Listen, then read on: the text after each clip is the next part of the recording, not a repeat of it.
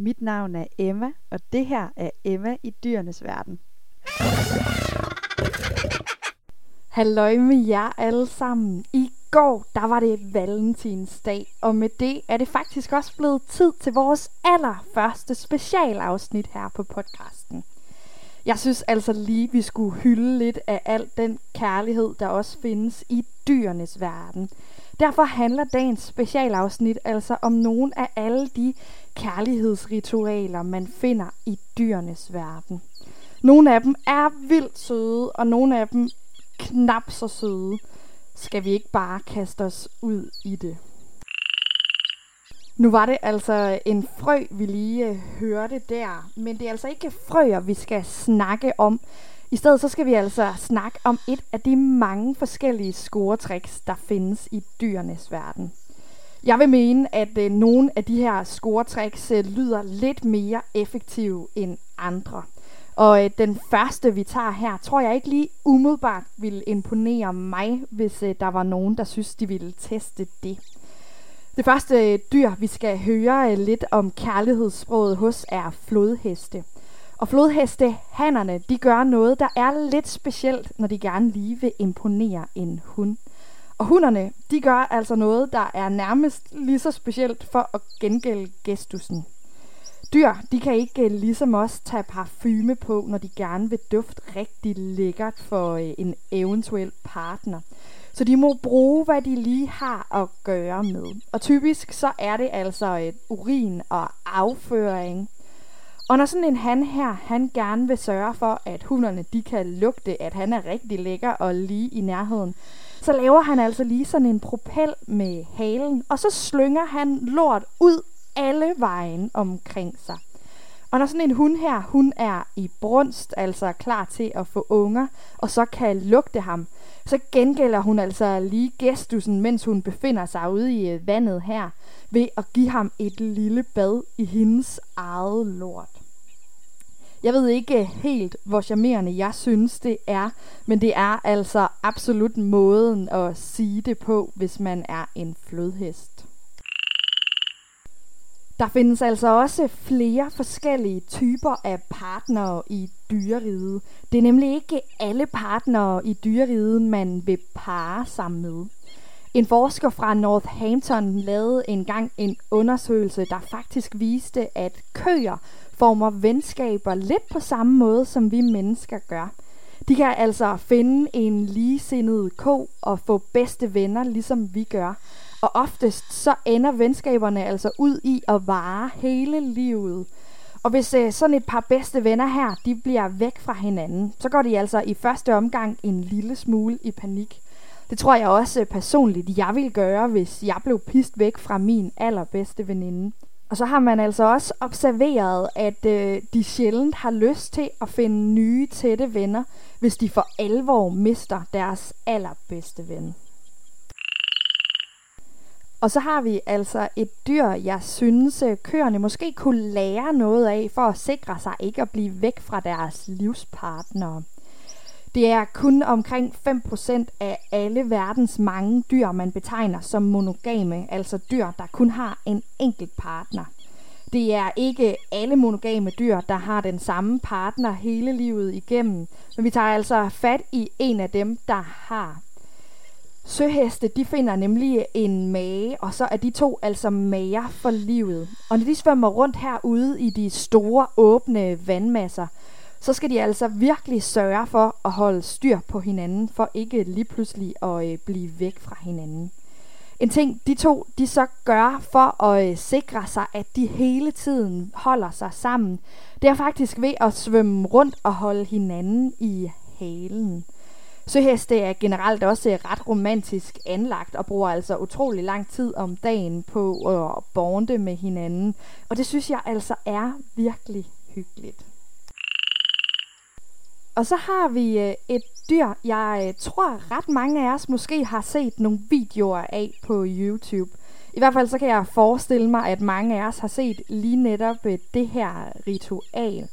Der findes nemlig øh, utrolig mange sjove scoretricks, og særligt blandt fugle. Og øh, nogle af de her øh, sjove YouTube-videoer med dansende fugle, det er altså øh, ting, man ser i virkeligheden. Hos den langhalede manakin, der øh, finder øh, alfahanner sig altså en wingman, som de lige tager med sig. Og så opfører de altså øh, en lille sungen duet, efterfulgt af en dans for at imponere den her hund, som alfahannen han har udset sig. Hvis hunden er imponeret, så kan hende og alfahanden flyve et sted hen, og så kan de parre sig i fred. Og så må ham her, den stakkels wingman, altså øh, bare lige leve med at have været med, og så være blevet rigtig god til den her dans, så han måske en gang i fremtiden kan slippe afsted med at være alfahan og finde sin egen wingman. Og nu har det hele jo været super nuttet indtil videre. I hvert fald, øh, hvis man spørger mig. Men øh, det er altså ikke alle paringer hos dyr, der ender lige lykkeligt for begge parter. Hvis vi for eksempel lige tager et kig på knæleren, så er det altså ikke øh, lige så noget med, at begge parter de kommer levende ud af en parring. Det kan nemlig øh, være en øh, ret energikrævende omgang både at parre sig og så lige være den, der skal sørge for at ligge ægne. Så midt i paringsakten, så giver en hundknæler sig simpelthen til at spise handen. Hun starter lige med at spise hovedet på ham. Det skal han alligevel ikke bruge til noget under parringen, og han kan altså sagtens øh, fortsætte alligevel. Og så spiser hun altså øh, videre, øh, også efter parringen den er afsluttet, helt indtil hun har spist hele handen her. Og det lyder måske en lille smule brutalt, og som et virkelig mærkeligt valg fra hans side, lige at tænke, okay, nu vil jeg så gerne parre mig, at jeg faktisk har lyst til at øh, dø for det. Men han, han øh, vælger altså øh, et specifikt tidspunkt for parring, og det er altså alligevel godt og vel der omkring, at han naturligt faktisk vil krasse af. Så måske det ikke øh, er den værste måde at lade livet alligevel. Og efter den der lidt brutale omgang, så synes jeg, vi øh, hopper tilbage til noget, der er en lille smule mere cute. Og måske øh, også noget, øh, alle de knap så romantiske menneskepartnere kunne lære lidt af vi uh, tager et kig på Adelie-pingvinerne, øh, hvor at hannerne de gennemsøger de klippefyldte strande, som de bor på, for at finde pæne, glatte småsten, som de kan tage med, som sådan en slags kærlighedsgave til hunderne. Og hvis hunden her så kan lide gaven, så vil hun bruge den i sin rede og parre sig med ham, der har givet hende den. Og så vil de to altså fortsætte med at bygge reden op til at rumme de æg, der eventuelt kommer ud af den her parring. Det er godt nok ikke sådan en eksklusiv aftale, de to øh, får her, for hunden kan nemlig sagtens finde på at parre sig med andre hanner, hvis der lige dukker nogen op øh, med en endnu flottere sten, end den hun allerede havde fået af den første partner. Det synes jeg måske er øh, bare en lille smule tavligt. Vi snupper altså endnu et dyr, der finder partnere for livet. Og den her gang, så tager vi øh, helt ned i koralrevene. For den franske kejserfisk, som bor øh, blandt koraller, de finder altså livspartnere. Og lidt ligesom med søhestene, så sørger de her fisk altså gerne for at blive sammen med deres partner. De svømmer meget harmonisk rundt ind mellem alle korallerne side om side, for ikke at blive adskilt. Hvis de så alligevel øh, skulle være blevet væk fra hinanden, så leder de altså ganske ivrigt efter hinanden. Og så fejrer de det altså øh, med sådan en lille dans, når de har øh, fundet hinanden igen. Når jeg engang selv får en livspartner, så håber jeg altså virkelig også, at vi begge to danser af glæde hver eneste gang, vi mødes. Og så hopper vi altså øh, til en fugl, jeg har snakket ret meget om. Ikke her på podcasten, øh, ikke mundtligt i hvert fald. Øh, det er en fugl, jeg har snakket meget om i andre sammenhænge. Men hvis man følger med på de sociale medier, så er man altså på et tidspunkt i mit lørdagsleksikon blevet introduceret for lysanalbatrossen.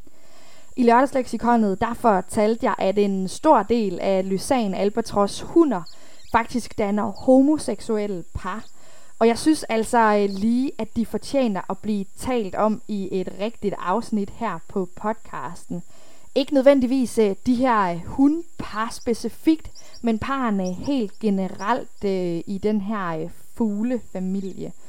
For de er nemlig monogame fugle, men ikke på sådan en måde, hvor at de dag ud og dag ind øh, opholder sig sammen med deres partner. Det er nemlig en meget rejselysten fugl, vi har med at gøre. De kan flyve rundt utrolig længe uden at behøve at sætte øh, fødderne tilbage på landjorden. Man har nogle gange observeret, at de faktisk i flere år kan flyve rundt ud over verdenshavene, uden nødvendigvis at øh, skulle lande alle mulige steder og holde pauser. Men hver eneste gang, at det bliver paringstid, så trækker lysanalbatrossen altså tilbage til den samme ene yngleplads. Og hvad end øh, at de indgår i et homo- eller et heteroseksuelt par, så finder de altså tilbage sammen med den samme ene partner. Og den her partner, den slår de sig altså ned med at få bygget en rede og lavet et æg, som de altså udruer. Og så passer de på ungen sammen det første stykke tid, mens at det er øh, nødvendigt. Og så kan de altså igen flyve hver til sit, og så ses de først næste gang, at det er paringstid. Vi trækker lige lidt længere ned, og øh, faktisk øh, en tur helt ned tilbage i havet. I havet der findes altså en af jordens allermest intelligente dyr, delfiner. Og det er altså øh, ikke kun et utroligt klogt dyr, det er faktisk også et ret kærligt dyr. Det er altså øh, et dyr, der bruger utrolig mange forskellige lyde til at kommunikere. Og nu ved jeg fra rigtig mange af mine venner med kærester, at det der med lige at have givet hinanden et eller andet sødt kælenavn, det kunne være nullergris eller et eller andet i den dur, som øh, er et kæmpe hit. Og det er øh, altså også, øh, i hvert fald tilnærmelsesvis, noget delfiner de øh, bruger i deres forhold. De laver nemlig øh, ganske unikke, nærmest sådan lidt fløjteagtige lyde, der kun gælder til deres partner så kan de altså kalde på deres partner, og når partneren her hører det, så fløjter de tilbage med den fløjtekælenavn, eller det fløjtekælenavn, de har givet øh, modparten. Og selvom jeg personligt det ikke er så meget til det der med kælenavn, så synes jeg da faktisk, at det her er ret nuttet alligevel. Og nu, øh, nu hopper vi til et dyr, jeg synes øh, lyder ret vildt. Det er en øjle ved navn tvehovedet skink. Og øh, selvom det lyder som om, at den her øh, skink har mere end et hoved, så øh, er det altså øh, bare et blæret navn. Den har kun det her øh, ene hoved. Men det er overhovedet ikke øh, hovedet, vi skal tale om. For de her øjler, de er altså en lille smule specielle.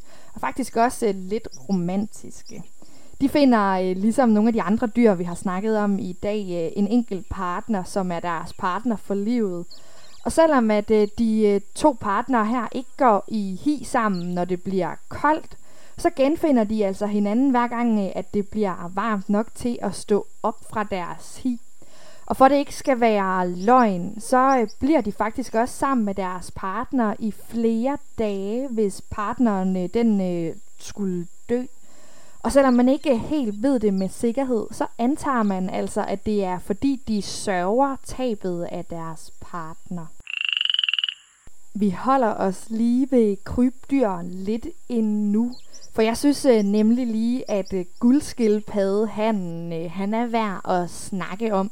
Han har nemlig en lidt sjov teknik til at få hunderne til at parre sig med ham.